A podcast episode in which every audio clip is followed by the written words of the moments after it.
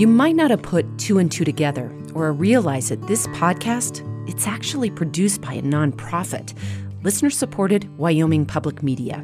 We're just a little old station housed in a basement on the beautiful University of Wyoming campus. We aren't getting paid big bucks as a for profit business. No, sirree. We're making this podcast not for money, but because everyone on our team believes in what we do, telling the missing stories of the real American West. But that means we rely on people like you. If you make sure to download every episode as soon as it comes out, or have been telling all your friends what a big Modern West fan you are, or would be seriously bummed if we disappeared from your feed, if all that describes you, I wonder if you'd take a quick minute to do something for me. Get into your browser and search for themodernwest.org and find the donate button. It doesn't matter how much you commit to, $5 or 100. It just matters that you show us that you want us to keep telling these stories. My recommendation? Pause this episode and do it real quick before you forget at themodernwest.org. At the beginning of the pandemic, one of my coworkers, Savannah Maher, submitted a story about how the tribes on the Wind River Reservation were stepping up to manage rising cases. I don't remember the details. Maybe the tribes imposed a curfew or started mass testing and contact tracing or offered quarantine housing at the casino. Whatever it was, they were measures that the rest of Wyoming was definitely not adopting. Mm. It was just one of a slew of stories Savannah was juggling. I remember sitting down for her edit, and we had this really interesting conversation. Before Savannah, the Wind River Reservation had been my beat for years. I had covered it through a lot of changes in the tribal healthcare system, and had come to realize that the history of disease and health in Indian country was missing from most coverage of the pandemic. Or worse, journalists were misrepresenting that history. So I encouraged Savannah to include some of this history in her story, but we couldn't figure out how to do it properly. It was just too darn complicated to stuff inside a breaking news piece. So we left all that history on the editing room floor.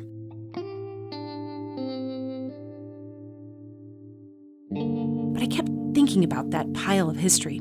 I couldn't shake it off, especially because the infection rates on reservations just kept going up and up the worst disparity rates of any ethnic group.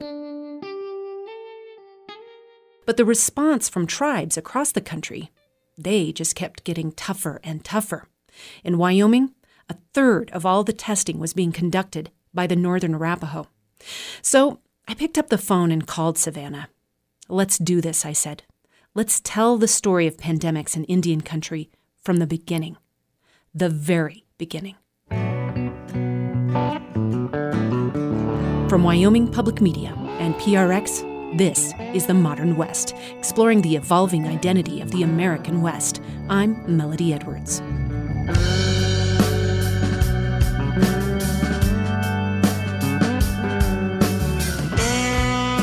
But telling the story was going to be a big job. Luckily, right about then, our colleague Taylar Stagner, a descendant from both tribes on Wind River, moved home to report on tribal affairs. Taylar said, Yeah, she was on board. So this season, Savannah and Taylar and I, we're going to connect the dots for you. Between the arrival of diseases on ships coming from all over Europe, all the way through COVID 19, Savannah Maher's tribe, the Mashpee Wampanoag, experienced those very first diseases and their devastating impacts. So I'll let her start us off.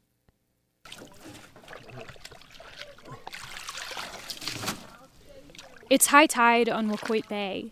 I'm sitting in a canoe, and my Uncle Rusty is pulling me along behind him as he wades up to his chest. Oh, there's plenty of rockweed here. Nobody, nobody hit this spot. Rockweed is a type of algae that clings to rocks and dock pilings along the shore of this bay. It's full of air pockets that cause it to float on the surface of the water and make it look sort of like green, slimy bubble wrap. This is nice looking rockweed too. What makes it good? It's nice and wet and fresh. The tide's been washing it back and forth. It's clean. It'll be full of salt water. We're gathering rockweed to prepare for an oppanog, which is the Wampanoag word for what we now call a clam bake. The rockweed will serve a dual purpose. First, as our cooking surface, we'll toss it onto a pile of piping hot rocks to insulate our dinner from the heat. And it will also uh, give it nice flavor as the rockweed is cooking. It'll steam up and cause the clams and the lobsters and everything like that to cook. Rusty is pulling rockweed from the bay by the fistful and tossing it into the canoe where it's piling up at my feet. I, I started doing this with my, my first time I went with my father. I was probably about five or six years old. And he was doing most of the gathering. And we were just doing what Wiki's doing. Weekinoshk is Rusty's granddaughter, who's playing on the beach. Waiting on shore. Mm-hmm. hanging around in a boat like this. And we didn't even worry about life vest ends. We just we would just uh, hang out in the boat, and the, all, all the fishermen would be out there gathering the rockweed and everything like that, or clams. Rusty's kids are the fishermen today. On the other side of the bay, they're digging clams for the bake. I've got a rake here that's got, you know, a little rake and a little basket, basket on it, and um, yeah, just drag it through the sand. My cousin Miles jostles the rake around until he feels some weight drop into the basket. And as I drag it through the sand, the uh, the rake picks up the quahogs and then they fall back into the basket. When I pull it back out of the water, I just grab out the quahogs and put them in my bag, empty out the rest of it, and go again. I just drop the basket in. Standing out here in the bay, with my dirty feet, the salt of the ocean starting to collect on my skin, this is where I feel the most like myself, and where I feel the most Wampanoag. The fish and the clams and the mussels of this bay have been feeding Wampanoag people and keeping us strong and healthy for a really long time. You know, people have been here for, well, what can be proven by science, so it's 12,000 years. Well, my name is Ramona Louise Peters, um, also known as Nosapaka. I'm from the Mashpee Wampanoag tribe and a member of the Bear Clan. I'm visiting with my cousin Ramona in mid July, sort of between waves of this pandemic. My tribe's vaccine rollout has been pretty successful, and that's emboldened me to come home for the first time in nearly two years. Soon after this trip, breakthrough cases will be on the rise, and parts of it will start to seem reckless in hindsight, including this afternoon with Ramona, an elder in our family who breathes with the help of an oxygen machine. But for now, spending time with her feels grounding. The steady hum of worry that's been following me for 18 months now goes quiet for a while as we talk about what exactly it means to be Mashpee Wampanoag.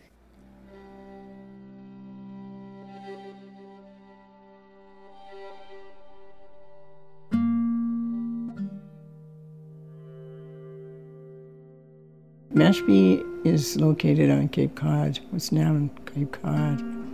And we stick out in the ocean the furthest east, so we're sort of we're the first to see the sunrise. This is so central to our identity that it's how we named ourselves. We're Wampanoag, or Wampanaak, dawn people, people of the first light. And for us, this region that's now called New England is Dawnland,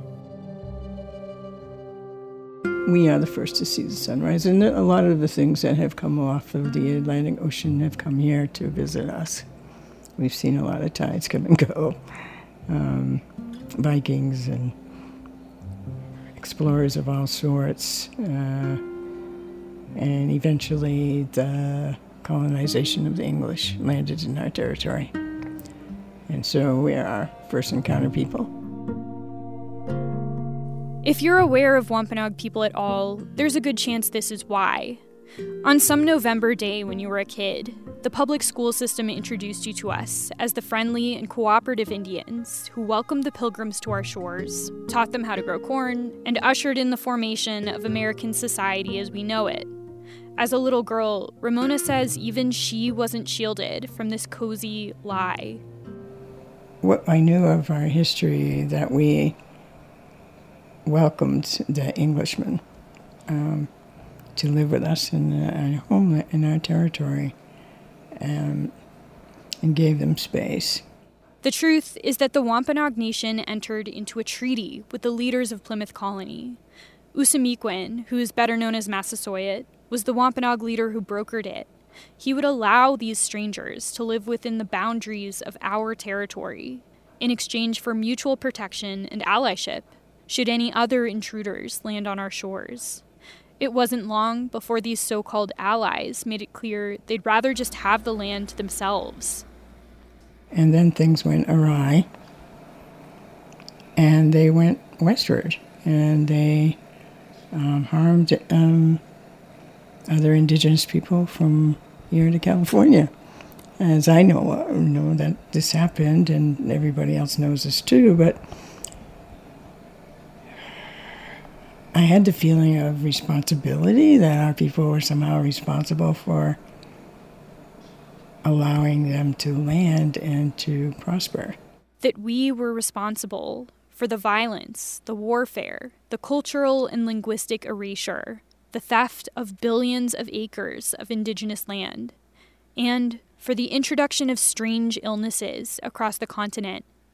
I think that last part is a comfort to a lot of white Americans if it was disease that caused so many indigenous people to die, you can chalk the whole thing up to a tragic but unavoidable accident. You don't have to think very hard about the genocide that got you here. But we don't quite see it that way. Um, biological warfare was known in Europe well before they came here for centuries, using disease to depopulate areas that were set for, you know, colonization or overtaking, you know, so that's not new. Um, and I don't, I don't see it as accidental.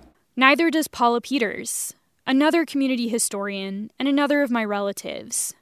My traditional name is Sonk Wabin, and I am um, Mashpee Wampanoag. And I'm your mom. and you'd asked me about, you know, how I informed myself around this history of the Great Dying. My mom was introduced to this history the same way that Ramona was, in a public school classroom. When she was in first or second grade, she remembers a teacher confidently telling the class that all the Indians in New England had died off shortly after the arrival of the Mayflower. Never mind that a little Wampanoag Indian was sitting right in front of her. As an adult, my mom started doing her own research it kind of starts with all these journals of um, the travelers who came here and the settlers who came here. They were the ones who wrote everything down. She has a stack of books in front of her, full of accounts from the likes of Roger Williams, Miles Standish, William Bradford, some of the earlier European colonizers who invaded Dawnland. They're very plain and matter of fact about how they brought um, illnesses, diseases to this country. She picks up one book that looks to be about 500 pages long.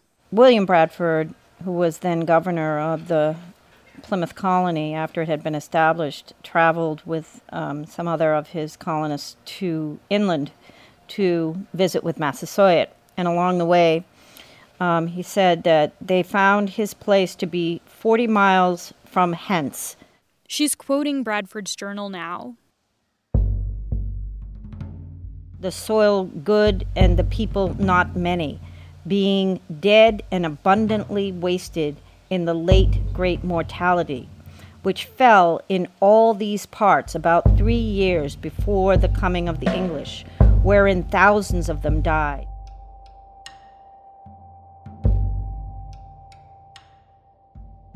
Even before the formation of Plymouth Colony, between about 1616 and 1619, our people suffered an epidemic that's now sometimes known as the Great Dying. The illness was introduced by European colonizers, and it was one that had never existed on this continent before. The people here had no experience with it, nor did they have any immunity to diseases that came from other places. And this strange illness managed to weaponize our traditional ways of healing against us. When people did get sick, it was customary for tribal families to gather around that person who was sick and they would do ceremony and it included the community it included everyone so this illness spread very very quickly Tens of thousands of Dawnland people were lost to the Great Dying, as many as 90% of us by some historians' estimates. In Bradford's journal, he describes a Wampanoag village decimated so forcefully that there was no one left to bury many of those who died. They not being able to bury one another, their skulls and bones were found in many places lying still above the ground where their houses and dwellings had been a very sad spectacle to behold. I think often of my ancestors who survived this, how horrific it must have been to witness that kind of mass death, how destabilizing to lose whole families and communities in what could have been a matter of days. I can't imagine that Bradford's sympathy would have meant much to them, especially since elsewhere in his writings, he describes the Great Dying as a special providence of God. He wrote that it consequently made way for a foundation for the propagation and advancing of the gospel of the kingdom of Christ in those remote parts of the world, yea, though they should be but even as stepping stones unto others for the performing of so great a work. This is how our colonizers interpreted the epidemic that Wampanoag people still grieve today as a divine gift and we know that because they all wrote about it. And it hath generally been observed that where the English come to settle, a divine hand makes way for them by removing or cutting off the Indians by some raging mortal disease. For the natives, they are near all dead of the smallpox, so the Lord hath cleared our title to what we possess. Say something of the Indians, there is now but few upon the island heathen people amongst whom we live, and whose land the Lord God of our fathers hath given to us for a rightful possession, have at sundry times been plotting mischievous devices against that part of the English Israel which is seated in these goings down of the sun. No man that is meant to be admired how strangely they have been decreased by the hand of God. They're using the religion to justify the things that happen to indigenous people as a result of colonization. And they had these really twisted values about who gets sick and who deserves to live and who deserves to die. And they took those twisted values and carried them westward. That's what caused Ramona so much guilt and shame as a young person. This notion that we'd made way for other indigenous people to be harmed as well. It definitely affected my personality, I think. And so when I was around other natives, especially the elders, I would be, very, you know, kind of head down. But these feelings didn't stop Ramona from spending time in other tribal communities. If anything, she says they convinced her that the fate of all indigenous people and nations was wrapped up together, and that we needed to work together to protect our rights. At just 19, Ramona became a foot soldier for the American Indian movement. Well, I thought I was invincible, for goodness sakes. I remember those days, it was right out there. I mean, talk about thrill seeker. Yeah, so. really? Ramona? Oh, yeah. Yeah, it was up there. It was very militant at one time, you know. Geez, I carried guns. I was really in the movement. She remembers one of the first missions that called her away from Mashpee. Some Mohawks from Akwesasne um, decided to take some of their homelands back, and so they occupied a camp in the um, that used to be belong to the Rockefeller family, and there was a camp in the woods of the Adirondacks, and then some neighboring white folks decided to shoot at him to run him off. And so there was a, a warriors alert called for all the tribes in the region to send warriors to help protect. Ramona and a friend rounded up some supplies and headed west. We went in a little powder blue Volkswagen bug with some guns and some, some food, and we drove over there. And um, and there was a little bit more shooting, and it was um, it slowed down and started shooting back, and um, we got marched on by the Ku Klux Klan. Um, she said that was the first time I ever saw hate. She occupied boarding schools in Kansas, joined the front lines of AIM missions from the Great Plains to the desert Southwest, all in service of tribal sovereignty and the preservation of treaty rights. I felt that any tribe who wanted to, you know, live off the land and, you know, be more, you know, old style. So I thought they had the right to. Any tribe who wants to do that has the right to. And so, yeah, I support them with my life. I wonder if that had any, um, you know, as you say, like putting your life on the line for other tribes also. I wonder mm. if that had anything to do with those feelings of guilt that you had as a young mm, person. Mm. That's very well, very possible. Yeah. Yeah. Like maybe sort of uh,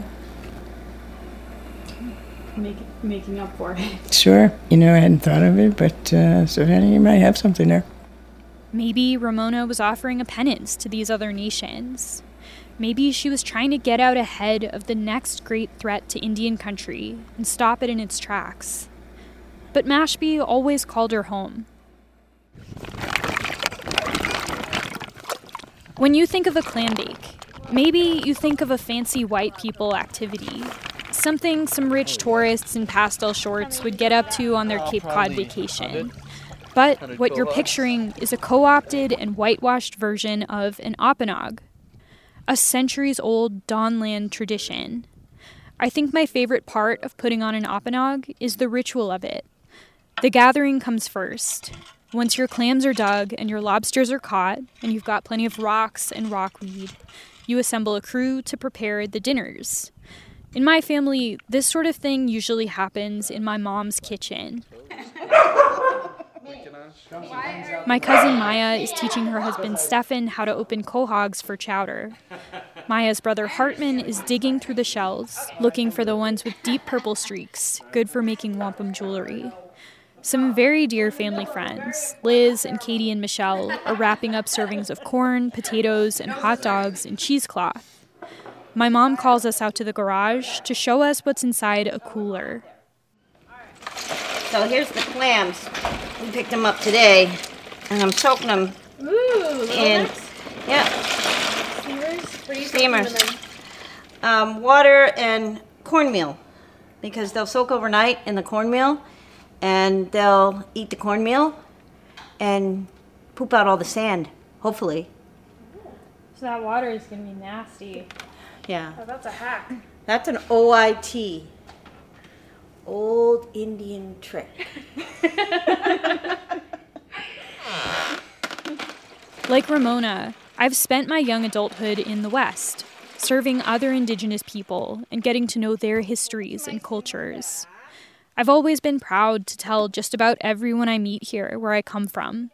But sometimes this thing happens that I'm still not sure how to respond to the new person I've just met says they didn't know there were any Indians that far east. Or maybe they don't seem to believe me that there are. Someone who works on Indian education standards for the state of Wyoming once looked me in the eye and said, So does that mean you didn't all get wiped out by smallpox? It's hard to describe what it feels like to be erased that way. I guess imagine managing to survive a nuclear apocalypse only to realize you've come out completely invisible on the other side. When I find myself fighting to be seen as a Wampanoag person, I wish I could show people scenes like this one. Jokes and stories spilling out of my mom's kitchen, a pile of quahogs on the counter with all my cousins huddled around it. Something ancient tying us to the land beneath our feet. A fire waiting for us in the backyard when we finish our work. All right. The clam bake. Clam bakes. Clam bake. Oh, apanog. Apanag. Apanog. Apanag. Cheers. Cheers. Cheers. Down the hatch. I came home this summer to finally be around my family and to celebrate that we're all still here. That so far, anyway, we survived this thing. But I'm also here to try and make sense of a 500 year old loss and how the pain of that loss reverberates in our community now. For my mom, the COVID 19 pandemic has stirred up new and more complicated feelings of grief around the great dying.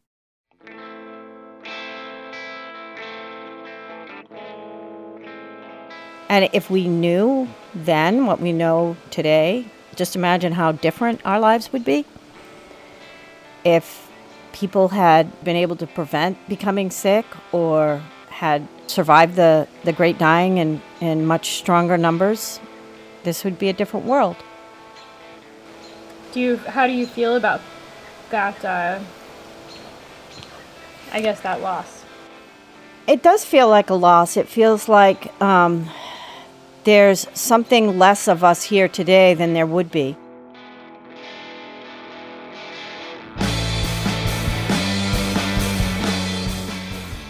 It's true that there are parts of us that did not survive the Great Dying.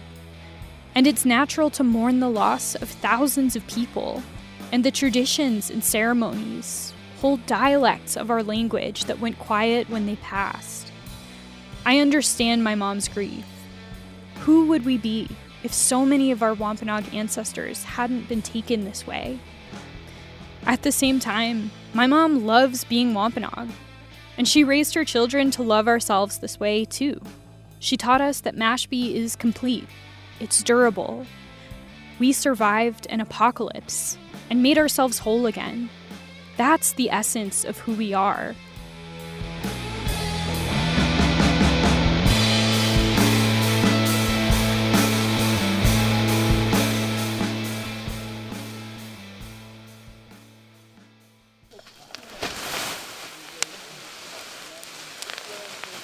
What you're hearing right now is probably my favorite sound.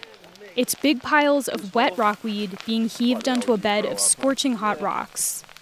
This is going to protect the lobsters from the heat of the rock.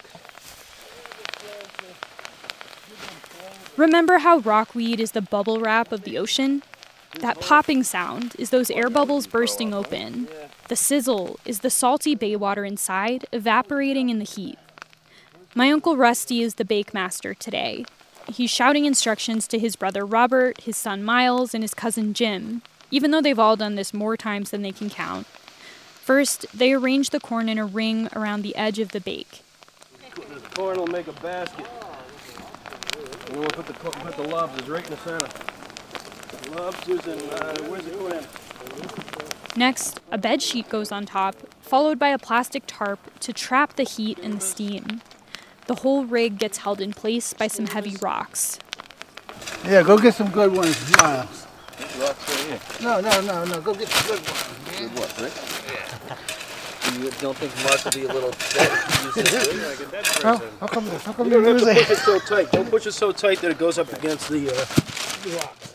As the steam builds up, the tarp inflates to form a little dome, and the food starts to cook. Then it's time to wait.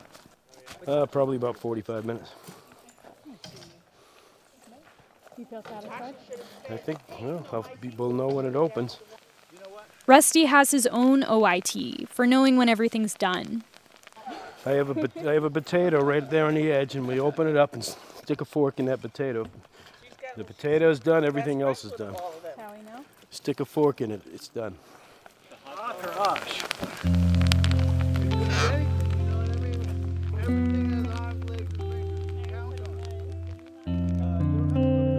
If you know Ramona Peters, you're probably surprised to learn about this identity angst she experienced as a young person. How did that shy Wampanoag girl who moved through the world with her head down become Ramona? This pillar of our community who knows who she is and doesn't apologize for it. She remembers one turning point when she was a young woman visiting the Zuni Pueblo during a five day ceremony. We were there early and preparations were being made, and so I wanted to help. And I saw these old ladies out crushing corn, and they had these big baskets that they were throwing up the corn, and the hulls were flying off in the wind. And so I, I thought, oh, that's a lot. That's kind of heavy work for elders, you know. So I went over and asked to help. And they got all quiet and they looked at me and they said no. And I, I was like, immediately, my heart was like crushed. You know, like.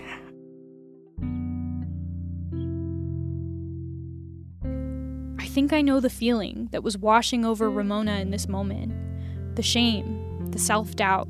I, I was like, barely could walk away. I sort of s- sleeked away and sat down.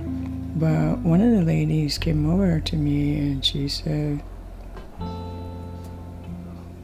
Why are you so upset? And I said, Well, you know, you didn't accept me. And she said, Oh no, she says, uh, we are making cornmeal offerings for the Kachinas. And this is our duty, our sacred duty. We can't allow anybody else to help us.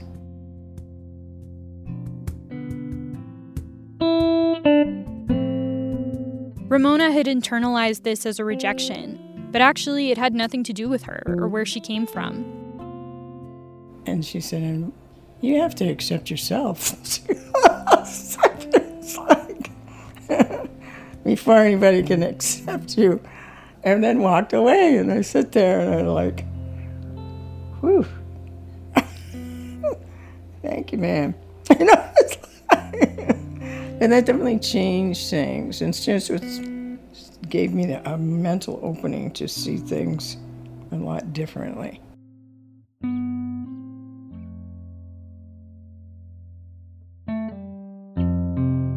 Ramona tells me it's been a long time since she experienced this guilt over our history.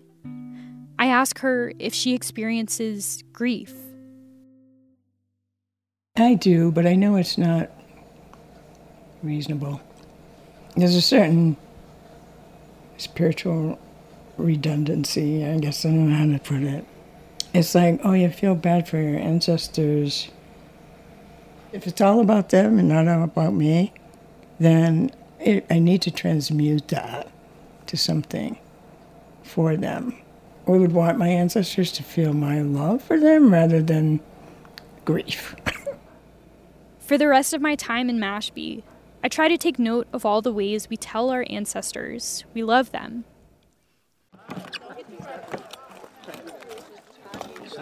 When word gets around that the bake is done, my whole family starts to gather around the pit. Nobody wants to miss the sweet smell of the steam rising through the air when the tarp comes off.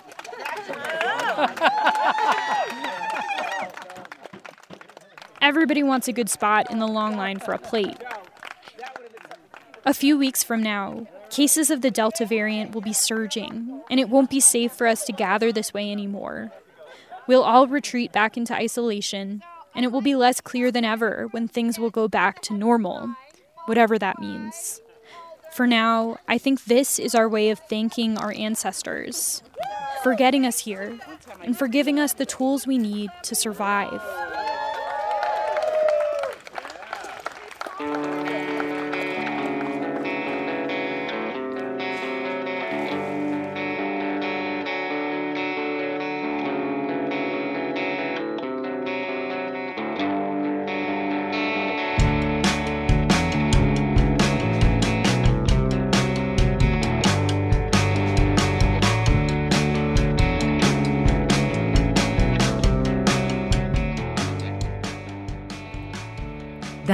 Was Savannah Maher. And as she says, after the Great Dying moved inland like a wave, it spread ever westward. Taylar Stagner picks up the history from here.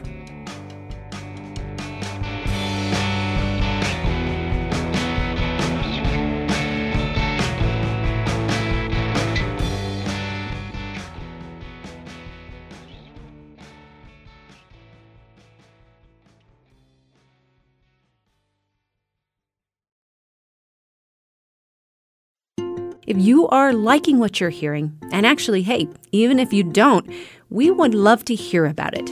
Take a moment right now to leave a rating or review on your podcast app. It'll help new listeners discover the modern West so that we can keep bringing you stories about the evolving identity of the American West. Hey, thanks, y'all. I'm driving about a half an hour away from Billings to Chief Plenty Coups State Park. The park is on the Crow Reservation. I'm new to Montana and I decided to take a day trip. I have never been to Crow, which is weird because it's only four hours away from where I grew up, the Wind River Reservation in Wyoming.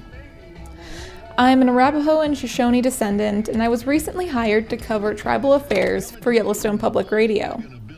It's good to know that Montana and Wyoming have similar tastes in music. I walk into the visitor center, and an elderly woman with curly, short hair going in all directions is sitting behind a desk. She's greeting some people from out of state.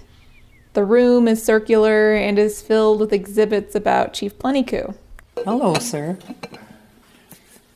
Where are you from? Wisconsin. Oh, dear. Well, welcome to Chief Plenty Coups State Park. After you visit in here, you can go to the chief's house, and uh, beyond that's Medicine Springs. Beyond that is the chief's orchard. And then there's a walking trail around that stops at the chief's grave. So Bernadette Smith works at Chief Plenty State Park. She's Crow and has lived on the reservation all of her life. I come up, introduce myself. Hello, I'm a journalist, new in town and she immediately asks me to come sit behind the counter with her and we get to talking.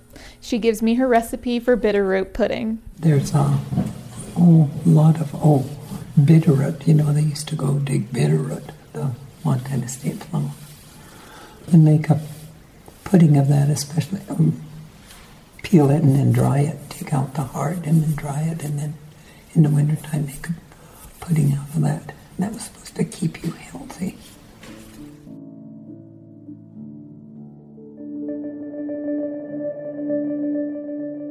Bernadette says the summer has been busy. She sees people from all over the world and loves telling visitors stories from the place she's called home her whole life. Sitting next to her, she relayed a story about Medicine Springs, a special pool of fresh spring water in the backyard of Chief Plenty Coups's house. He was said to drink from the spring every day. Bernadette sets up the story she wants to tell me.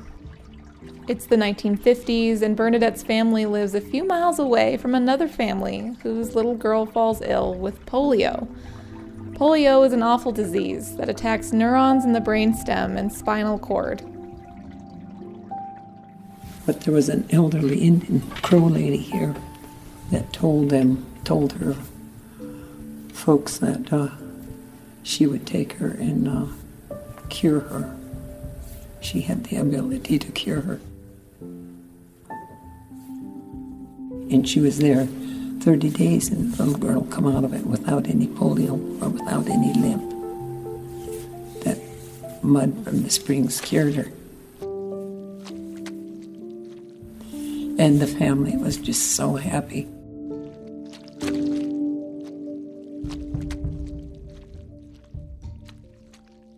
The water from Medicine Springs is used in ceremonies and was part of the reason Chief Plenty Coups picked this part of the reservation to live on. The park is special. You can feel it when you come here. Bernadette is overjoyed to share her knowledge with people from all over the world and says one way to keep stories alive is to tell them. I explain I'm working on a history of disease and healing in Indian country, and she says, like most indigenous communities, the COVID 19 pandemic has hit the Crow Nation hard. Traditional medicines and whole ways of life pre settler contact have been lost. Thousands of cultures the world over have been snuffed out in the wake of colonialism and genocide. A whole visitor center of knowledge doesn't even scratch the surface, and it's hard to conceptualize. But I'm to try. More than that, I hope you think about how resilient Indigenous people are.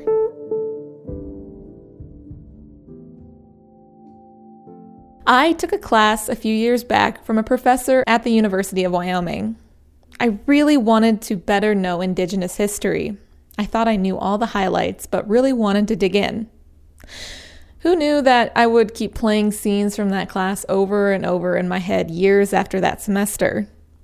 I think something in that class galvanized me to take the path I'm on now, reporting on tribal news, tell more Native stories, and pursue dismantling all aspects of colonialism. Maybe that's a big ask, but the class definitely helped me see my future was in telling stories. The professor taught us about pre contact all the way through the Wounded Knee Massacre in 1890. Afterward, the professor and I stayed in contact, and he even advised me through the end of my undergraduate studies. He wrote one of my letters of recommendation to graduate school. Anywho, yes, this is me, Jeff Means, PhD, Oklahoma. Devastatingly handsome, brilliant, funny. Don't use that. I will sue you. he also has a great sense of humor. Professor Jeff Means is Oglala Lakota, related to Russell Means of the American Indian Movement. Jeff wanted to go to college as a young man but couldn't afford to, so he joined the army. Okay, first of all, I have to slap yeah. you because I was a Marine. Okay, oh, I'm still a Marine. and army? oh, wow. Excuse me, Professor. The Marines. I wanted Professor Means to walk me through what he taught me in class and to lay out what role disease and medicine had in the colonization of the Americas. You know, the numbers are probably uh, pretty accurate when if you hear the number about 90%. 90% of native population was probably wiped out by disease during the process of colonization by Europeans. And a lot of this happened well before Europeans got there.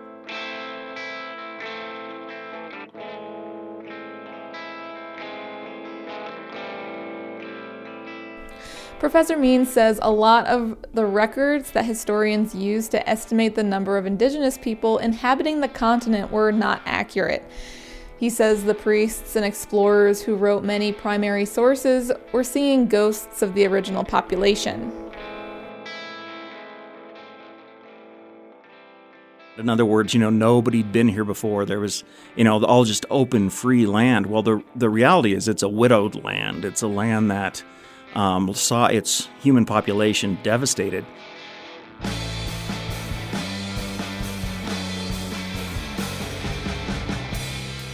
In that process, it sure allowed Europeans a much more free reign um, over uh, their ideas of expansion, colonization, etc.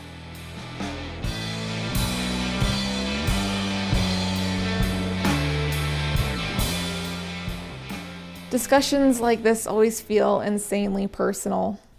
When Indigenous people talk about colonization, it's not in the abstract.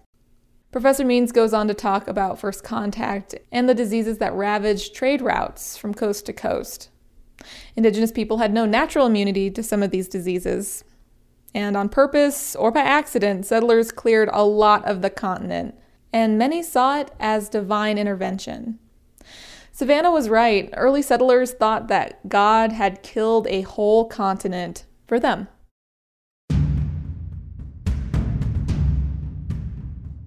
Manifest destiny is defined as the 19th century concept that westward expansion of the Americans was justified and inevitable. Manifest is from the Latin manifestus, incidentally sharing the festus with the Latin infestus, which means swarm over in large numbers, attacking parasitically. That's what it felt like for indigenous people as colonizers arrived an infestation. The push to move indigenous tribes out of the way intensified. That kind of belief, uh, that, that confidence, that just sheer assuredness of one's superiority really is at the root of European expansion during this period. Um, the Europeans are moving out. They have absolutely no qualms about stealing, robbing. I mean, there was two popes that uh, basically said, "Go forth and steal and kill and and rob um, from all of these non-Christians. Um, take their land." And this is the Pope saying this. Okay, can you imagine a pope, you know, saying, "Yeah, go forth, intrepid champions of Christianity, and kill these people."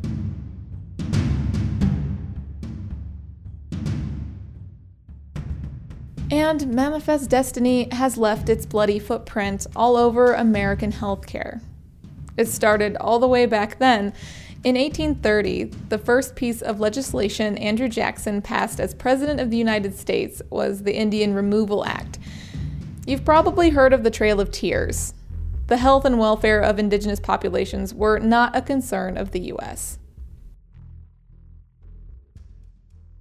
So you've got a malnourished group of people who are having to exert themselves heavily on this on this march west.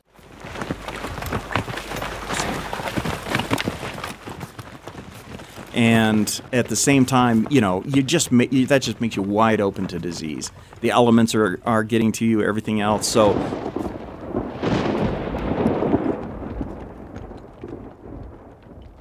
all different kinds of, of uh, diseases struck. They got hit with cholera, diphtheria. I mean, it was just like one after the other. And you know, this this is going to lead to so many deaths. You know, there were probably maybe a hundred thousand Native Americans still in the South. They got relocated. Probably about half of them are going to die on the way. Forced removal of indigenous populations to make way for white settlers was only a temporary solution. The time between the Indian Removal Act and the implementation of the reservation system is often characterized in westerns. John Wayne stars in 1956's The Searchers. From the thrilling pages of life rides a man you must fear and respect. A man whose unconquerable will and boundless determination carved a lusty, rough, and boisterous slice of history called The Searchers. Films like this portray the West as untamed and lawless, characterizing the land as a no man's land and had to be taken and shaped into something civilized, resembling European society. Never thinking of himself as martyred, never thinking of himself as brave. So we'll find him in the end, I promise you. We'll find him. Here is the story of a man. But it wasn't a no man's land. It was a land with innumerable complex societies that were already flourishing. Here is drama of great love and aching loneliness. Western films like this one capture the attitude of settlers of the era, never acknowledging the rich breadth of indigenous knowledge that existed and was subverted to push west. What was she? What do you want me to do? Draw you a picture? Spell it out? Don't ever ask me. In 1851, Congress passed the Indian Appropriations Act that created the reservation system. Tribal nations were coerced into signing treaties with the U.S. government and put them on reservations that the U.S. made into open air prisons, where resources like food and healthcare were used as ways to control tribes to coerce the indigenous into assimilation. Um, well, Native Americans are, you know, herded together in very small areas, um, which can't support themselves economically. Their political power is completely gone, and all the things that used to make a man a man and a woman a woman that gave them importance and something to look forward to in life were pretty much gone.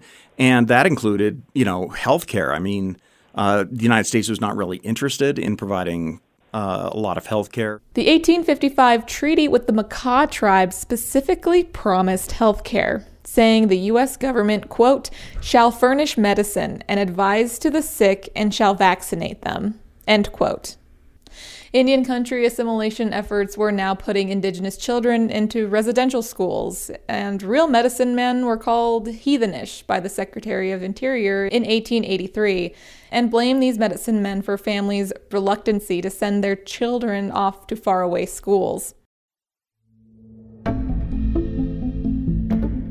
And what happened is Native Americans practiced their own health care, which was uh, pretty good, actually.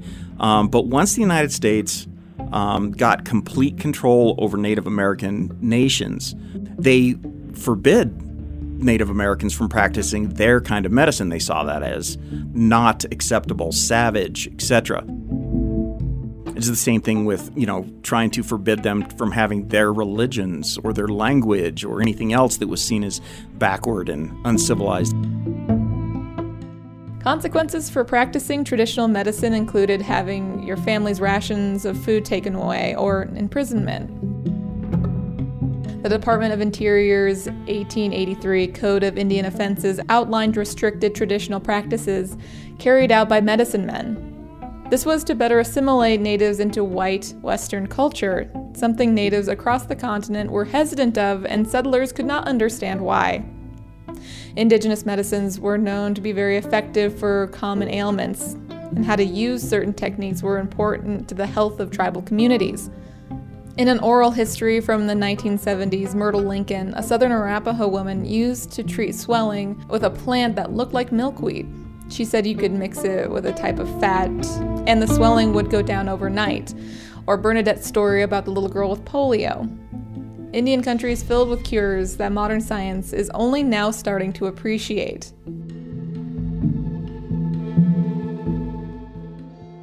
Because it was always assumed, again, because of the superiority of Western culture, that Native Americans would see the awesomeness of you know white culture and voluntarily abandon their own identity and culture and join in and when that doesn't happen then the united states as it gains more power and this occurs over the 18 the later 1800s up to 1900 then the united states begins to make it part of american policy to force native americans into to assimilate into american culture it was 1978 when the American Indian Religious Freedom Act was signed.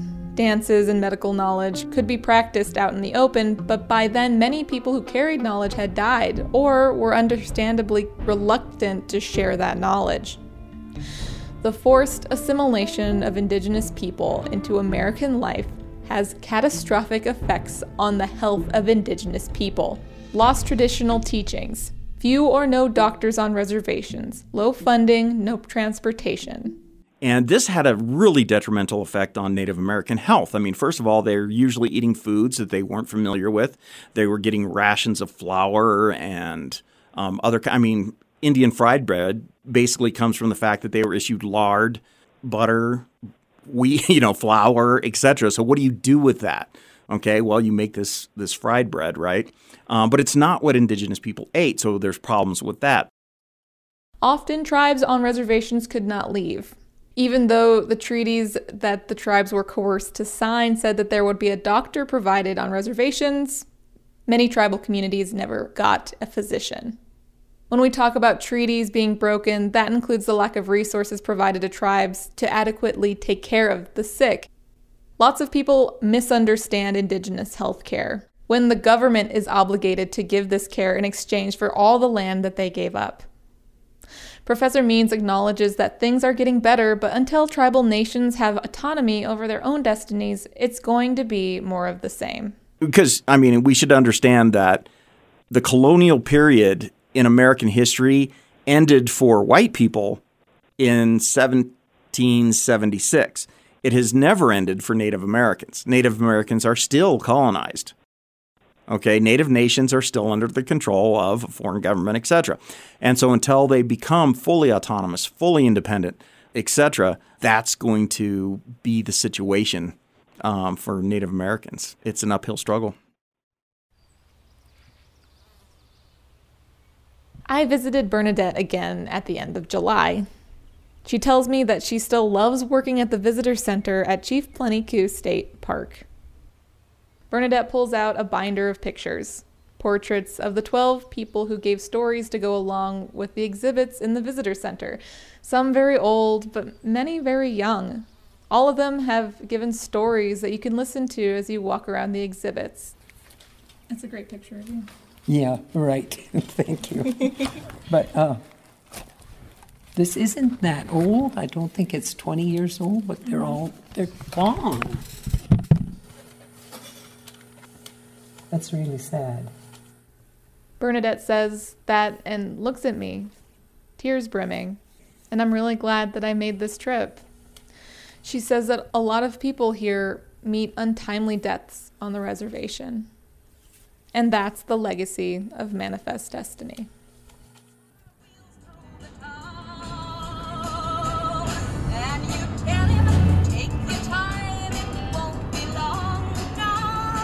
As I left, I turned into Pryor, Montana to head back to Billings. I flipped on some Buffy Sainte-Marie. I couldn't help but think that COVID had proved that Indigenous health was not a priority of the US government. So it's no wonder that tribal communities took matters into their own hands.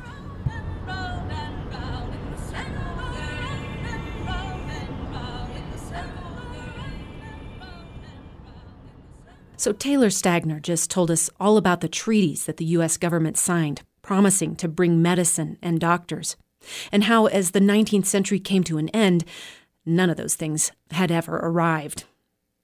Well, in the next episode, one young woman from the Omaha tribe in the 1890s decided to do something about it.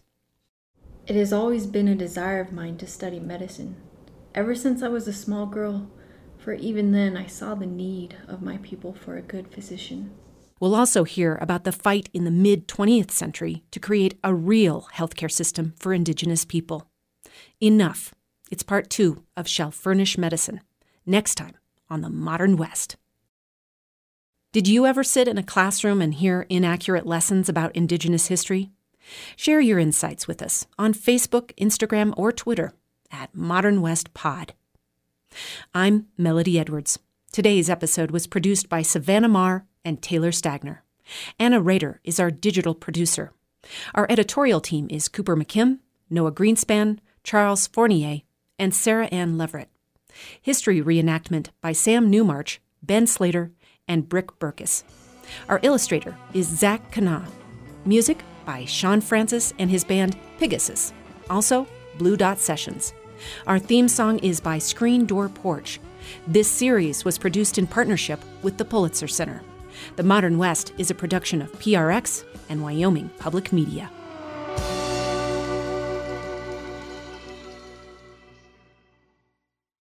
One of our goals is to get a dialogue flowing about the stories that we're telling. We're hoping that you'll join the conversation. So connect with us on social media and let us know what your thoughts are, whether you agree with what you're hearing or not. We're at Modern West Pod on Instagram, Facebook, and Twitter. That's Modern West Pod.